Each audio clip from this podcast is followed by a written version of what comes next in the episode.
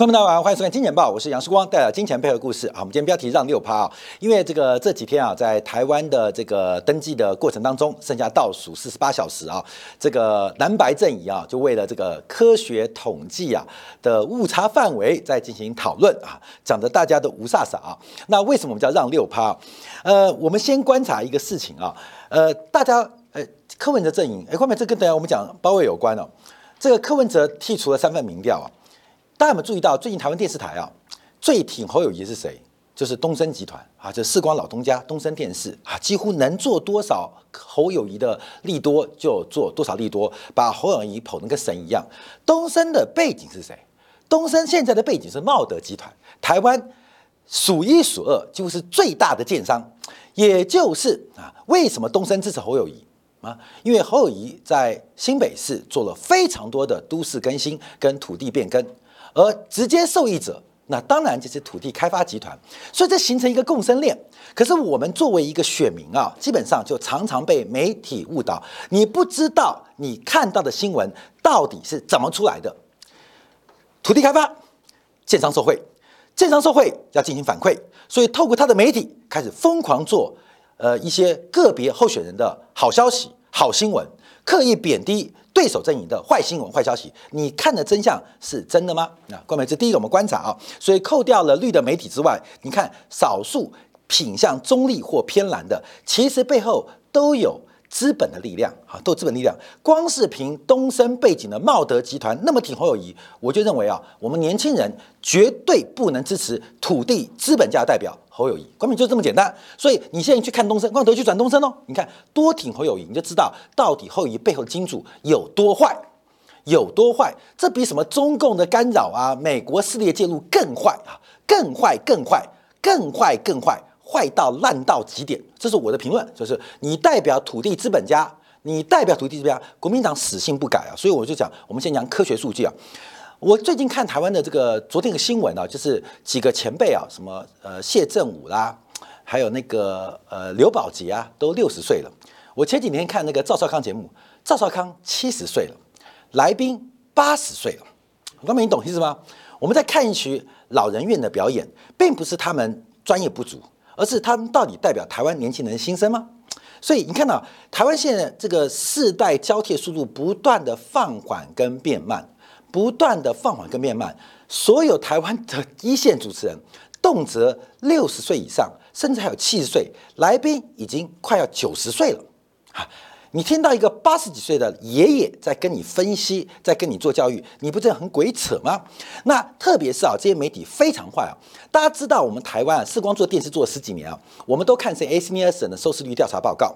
其实我们过去做这个收视率报告啊，只要这个收视率啊能够到百分之零点五以上，都进入百大榜单当中啊。那视光作为一个财经节目，能够常常挤入百单啊，是我们东升过去啊，过去东升的非常奇葩，做国际跟做财经能够做。到百大名单，我们是奇葩的节目啊，所以以前啊，呃，非常非常时光，非常非常的火红啊，火红在那公司内部啊。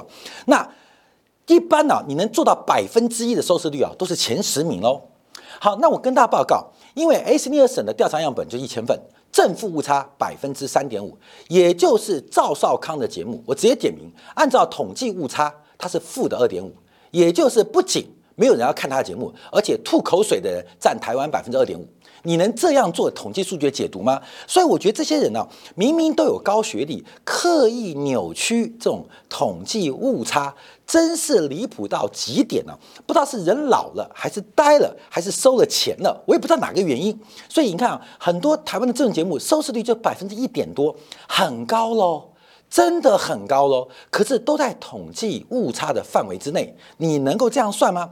那最我要提到，下架民进党跟上架国民党这两件事情也算误差范围之内吗？一个是正百分之三，一个是负百分之三。那请问下架民进党跟上架国民党是同一件事情吗？所以我这边要跟大家报告的原因是说，其实台湾的选举很简单啊，大家走出来看一下。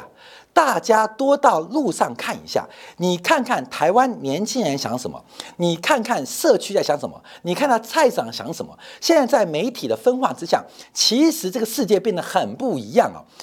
柯文哲的支持者，他们最讨厌民进党，也很恨国民党。怎么可能会有这种合作的可能嘛？这是一个很荒谬的事情啊！所以，我们就要从统计误差百分之六来观察，因为就是统计有问题。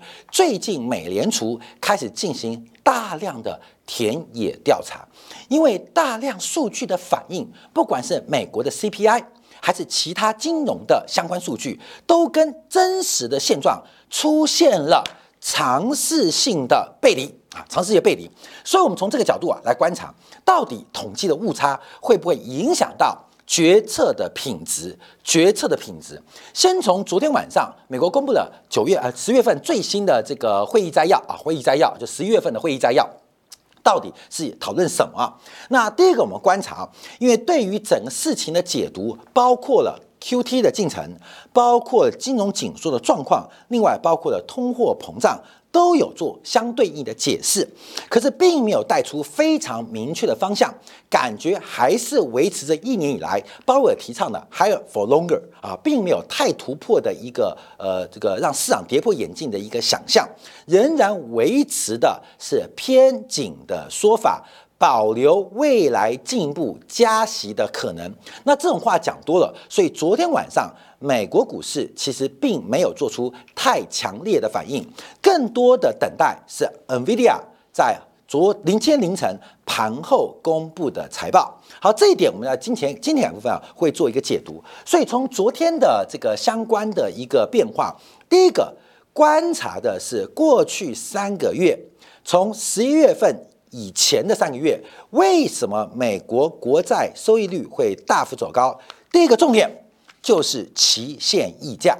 期限溢价大家听不懂，跟大家报告，就是时间价值在作祟，时间价值正在回归均值，这就是期限溢价的功能哦。因为为什么？因为大家你知道嘛，就是呃，三年的定存会比一年高嘛，十十年定存比三年高嘛，这叫时间价值。利率、利率、值利率曲线的倒挂，这就是时间价值再度为负，再度为负。所以在这个十一月初啊，这个美联储决定第二、第二、第二次会议啊，决定利率不变的时候，先解释了。过去这三个月，刚刚讲的就是从九月份以来，十月份啊，这个殖利率大幅弹升，原因是讲期限溢价，而这个期限溢价跟大家翻译成白话，就是时间价值在作祟，时间价值在发挥它的功能跟作用。好，另外观察就是 Q T 的一个进程。那随着美国的加息过程当中，我们看到这个 Q T，也就是资产负债表的缩减，仍然继续。进进呃进行，而且是顺利进行，所以要特别观察，在直化价格利率紧缩之后，这个量化紧缩的作用。好，那另外提到通货膨胀，因为通货膨胀目前是出现了一些放缓，那这边就要提到一个观察重点，因为最近美国非常多的数据，其实连美联储的官员他们都认为跟尝试。跟常理出现了矛盾跟背离，所以最近美联储准备启动大规模的田野调查。我跟你讲，美联储啊，为什么是全球美国会成为那么强的国家？美元具有铸币权地位，并不是美国靠打打杀杀而已哦，主要是美联储与时俱进。不是只关在房间里面闭门造车，也不会受到现在媒体的这个叫做呃呃选择或推波影响了最基础的尝试判断能力啊，判断能力就是鲍威尔看到台湾节目，看到东升就会知道他背后是台湾最大的土地资本家，是炒房的集团的元凶，那他支持侯友谊。啊，各位朋友，你要有这个判断能力，你知道吗？我跟你讲，大部分人没有。可是对于世光来讲，对于金钱豹官媒来讲，对于报来讲，他们是有判断能力的哦，是有判断能力的哦。所以会区别每一个调查口径出来的统计数据，要知道它能用不能用。那恰恰好啊，这个柯文哲团队踢掉的三家，其中就有一两家就是来自于这边，所以这个数据有问题嘛？被污染，被谁污染？不是被统计技术污染哦，不是被问卷的设计污染哦，而是被请请的专家那个老板金主污染。各位，你懂意思了吗？所以政治啊，其实真的真的很简单，可是大家被催眠、被催眠、被催眠，就变得很奇怪。有人说民进党推一个西瓜在台南都能当选，事实上国民党推一个苦瓜，照样大家含泪含恨投票。所以要判断，要判断。所以我要以这个为例啊。所以为什么美国那么强？为什么美联储能够主导全球的货币方向？美元地位为什么如此坚强？因为美联储在顶层人，他不会闭门造车。好，观众朋友，我们看矛盾在哪边？矛盾在哪边？因为最近啊，整个市场的消费，美国人的需求跟。资产的价格，不管是股市、房市，等一下美国成为销售，都出现矛盾。好，这边提供的数据啊，是整个五年对五年的远期通胀预期的调调期，还有包括昨天拍卖的十年期 TIPS 抗通胀债券所换算出来的通胀预期，所有的通胀预期都在放缓，所有的通胀预期都在放缓。而这个通胀放缓的过程，其实反映于资产价格的报酬率，理论上也应该跟进放缓。它是两种不同的推力跟拉力哦。当利率走低，透过折现率下滑的过程，对于资产价格将会有推升的作用，对于需求将会有推升的作用，这是正向助力。可是，对于通胀预期放缓，更简单解读，关键跟我们股票什么关系？就是长期的营收跟盈利的成长预期跟着放缓，这对于资产价格、对于需求、对于所得来讲是向下的拉力。可是我们现在看到市场价格反映的是向上的推力，并没有反映向下的拉力，出现一个矛盾的过程。也就是所有长期的消费主义者，所有长期的企业投资决策者，所有长期的资产价格的持有者，其实对于未来是保守的，可是价格却是走高的，需求却是刚性而不回头的，这就是矛盾的地方。所以为什么美联储摆脱统计误差，摆脱统计误差，要进行大规模的田野跟社区调查？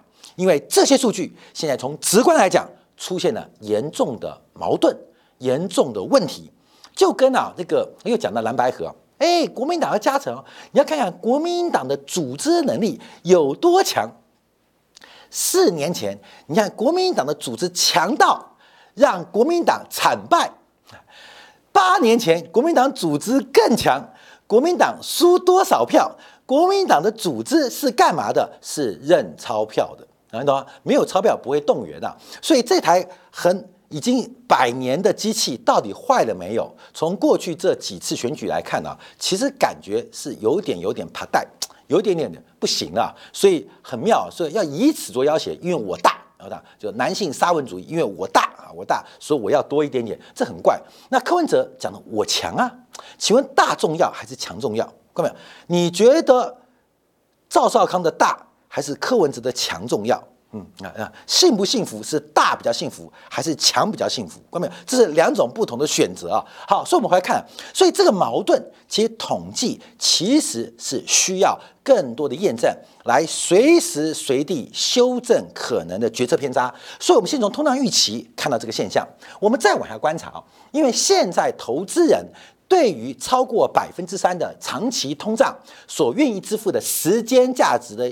这个报酬是出现了下滑，这也是对于时间的风险偏好进行了下滑。可是资产价格却在走高，也就是同一个人、同一群人、同一个阶级，他们同时在面对两件事情，竟然做出完全不同的价值观：一个是科学理性，一个是一个温柔感性。可是是完全不一样啊，完全不一样。所以，我们看到目前啊，美国出现问题，所以我们提到统计会误差。好，我们看昨天晚上啊，这个美国进行十年期抗通胀债券，这个抗通债券顾顾名思义啊，就知道就是它这个债券的利息会按照物价膨胀作为一个基数来进行补贴。那昨天的德标并不热络，并不热络。大家对于通货膨胀的额外补贴兴趣淡然啊，兴趣淡然。所以昨天的十年期抗通胀的国债拍卖，基本上拍售的状况就没有前几次啊，不管是二十年期啦，或是三十年期啊，或是短年期的来得好，因为大家对于补贴。对于物价膨胀的补贴是下滑的，所以我们提供几个数据可以让大家观察，整个市场的反应很怪，股市大涨，房市高档不坠，需求怎么压也压不下来。可这代表很强势，对于未来很看好。可是对于通货膨胀的预期，从各种指标，不管是期限的这个调期，还是愿意给付给予溢价，还是直接拍卖，都不愿意。所以到底在干什么？这官民要特别留意哦。所以我们再往下观察，因为现在来做掌握，实质利率仍然维持相对高档，可是通胀预期正在迅速的降温，正在迅速降温。而通胀预期、通货膨胀预期、物价的预期。对于企业的盈利来讲，是一个非常重要的作用啊，重要的作用。为什么？各位为什么？因为资产的报酬率很长，可是负债的期限比较短。当物价长期走高，会对于资产报酬率跟负债成本产生一个经营的净利差，会产生一个净利净利差。好，各位简单来讲啦，好吧，就是一百万的设备，一百万的资产。每年有百分之五的报酬率啊，这是资产端。那负债端也是一百万哦，也是一百万。那它的这个利息成本，我们算百分之三啊，一定要低啊，一定要低于资产报酬率，不然你不会做这个投资啊。好，各位，这是进行哦。等到五年后，五年后，因为物价膨胀的关系，虽然你名目的资产价格还是一百万，我们先不管折旧哦。可是，假如我要更新。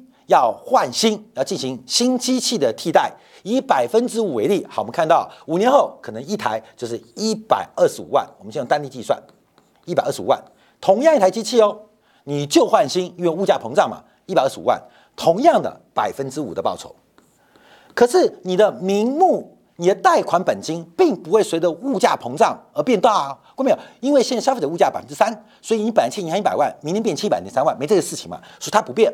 所以你会发生什么事情？假如物价长期膨胀，因为为什么说这个价会膨百分之五？因为售价售价会随着通货膨胀水涨船高嘛，所以会倒退回去，也就是经营者的利差。会在资产当中出现一个隐性的报酬率，那这个啊一般就是资产重估才会反映在损益表的上面，反映在资产负债表在权益的项目当中。那过去啊，在这个会计入后时候，常常会有一些老牌资产会进行资产重估来灌当期损益，来灌净值嘛。那随着资产负债表的这个呃会计制度的调整，现在这种东西比较少啊。大家讲对于呃长期观察会计报表就知道。那但为什么过去可以来做？因为随着物价膨胀的环境，资产会增值。就算是一个五年的破船、十年的旧飞机，还是二十年的炼钢炼炉炼钢炉，基本上都会增值。所以物价膨胀基本上对企业的资产负债的利差会扩大。所以来讲，对于投资者、对于企业投资者、对于消费者来讲，其实对于物价的膨胀，当然。是一种正面的力量，当然利率就变成负面力量啊，利率就变负面力量，它是一个相互拉扯过程。可是为什么要调查？为什么美联储要观察？就是发现有矛盾嘛，因为市场的金融环境跟我们做的决策跟看到指标，现在全部都出现落差，所以我们在往下观察。来看一下，就看一下昨天呢，美国公布的成屋销售，因为成屋销售啊是美国的一级指标，相对于新屋销售跟营业许可，它代表的是一个领先指标。成屋销售公布的数据啊，按照年化，按照年化就是按照这个年度啊来做一个平滑值的计计算，是三百七十九万户。三百七九万户，那当然了，呃，以绝对数字做观察，是创下二零一零年八月以来新低。那二零一零年八月发生的事情，因为当时奥巴马政府取消到期啊，到期不是取消，就到就取消取消了相关购房的租税优惠。啊，大家知道当时发生的事情哦，二零不是二零零八年的八月哦，为什么是二零零八月？因为二零零八年八月我们可以想象嘛，次贷海啸嘛，那怎么会是二零一零年八月呢？为什么？因为当时美国取消了租税，就是购房租税补贴，因为美国的耐久材消费是可以这个扣抵税负的嘛，所以美国人买买买，其实有一个抵税效果。所以为什么是二零一零年八月？为什么？为什么？为什么？主要就是当时啊一个政策的落地。假如扣掉那个月份。其实美国的成屋销售是创下近三十年的低点，是创下近三十年低点，而且从年增率角度，已经连续二十六个月为负值啊，连续二个月负值。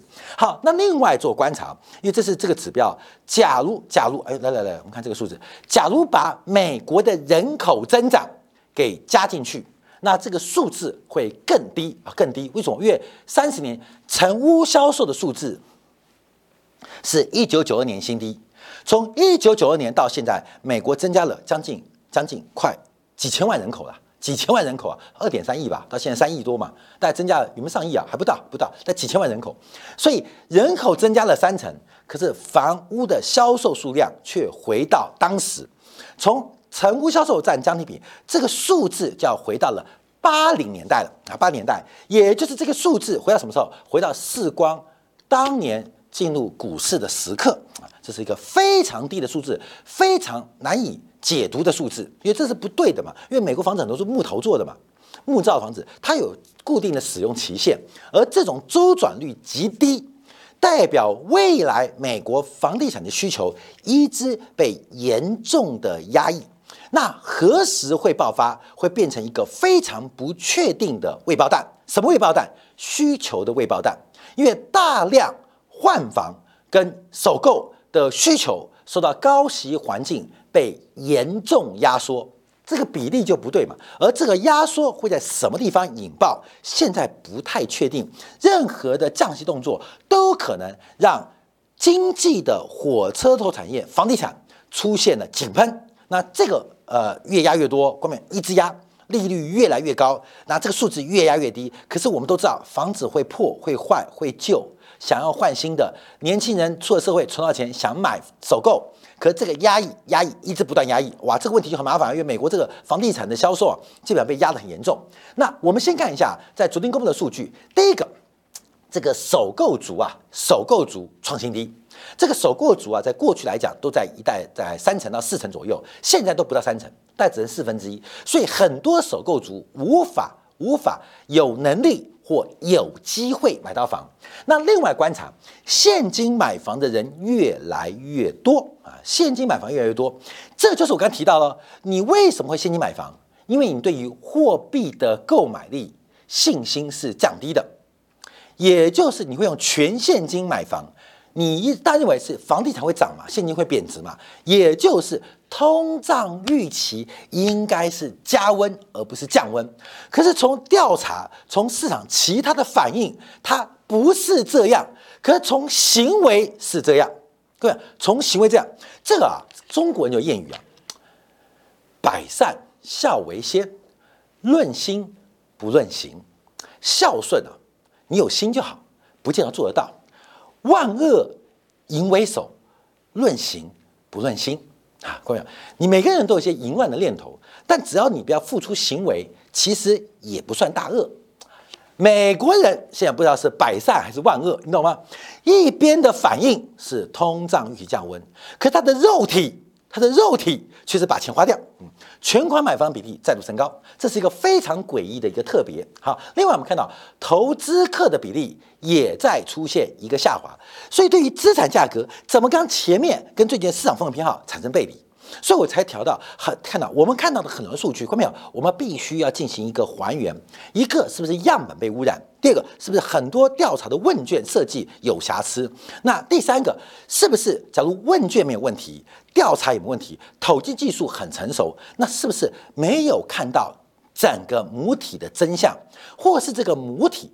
有双重人格哦，看到没有？有双重人格，而这个金融市场，美国的消费者、投资者跟企业的这个呃这个企业主，其实都有这个双重人格的味道。好，我们再看一下，那主要现在啊，成屋库存再创新低，这使得整个美国的房地产到底是需求问题还是供给问题？其实都是，供给自创需求嘛？什么供给需求？美国人你把房子卖了就可以换一套新的嘛？把这个旧的卖掉就投期款买新的，很多人置换是这样嘛？可是现在卡到是因为美国利率拉太快，很多旧房子的房贷利率还在过去可能被固定下来，嗯，还在百分之三、百分之四，可是新房贷款动辄百分之七以上，所以光是这个贷款的转换。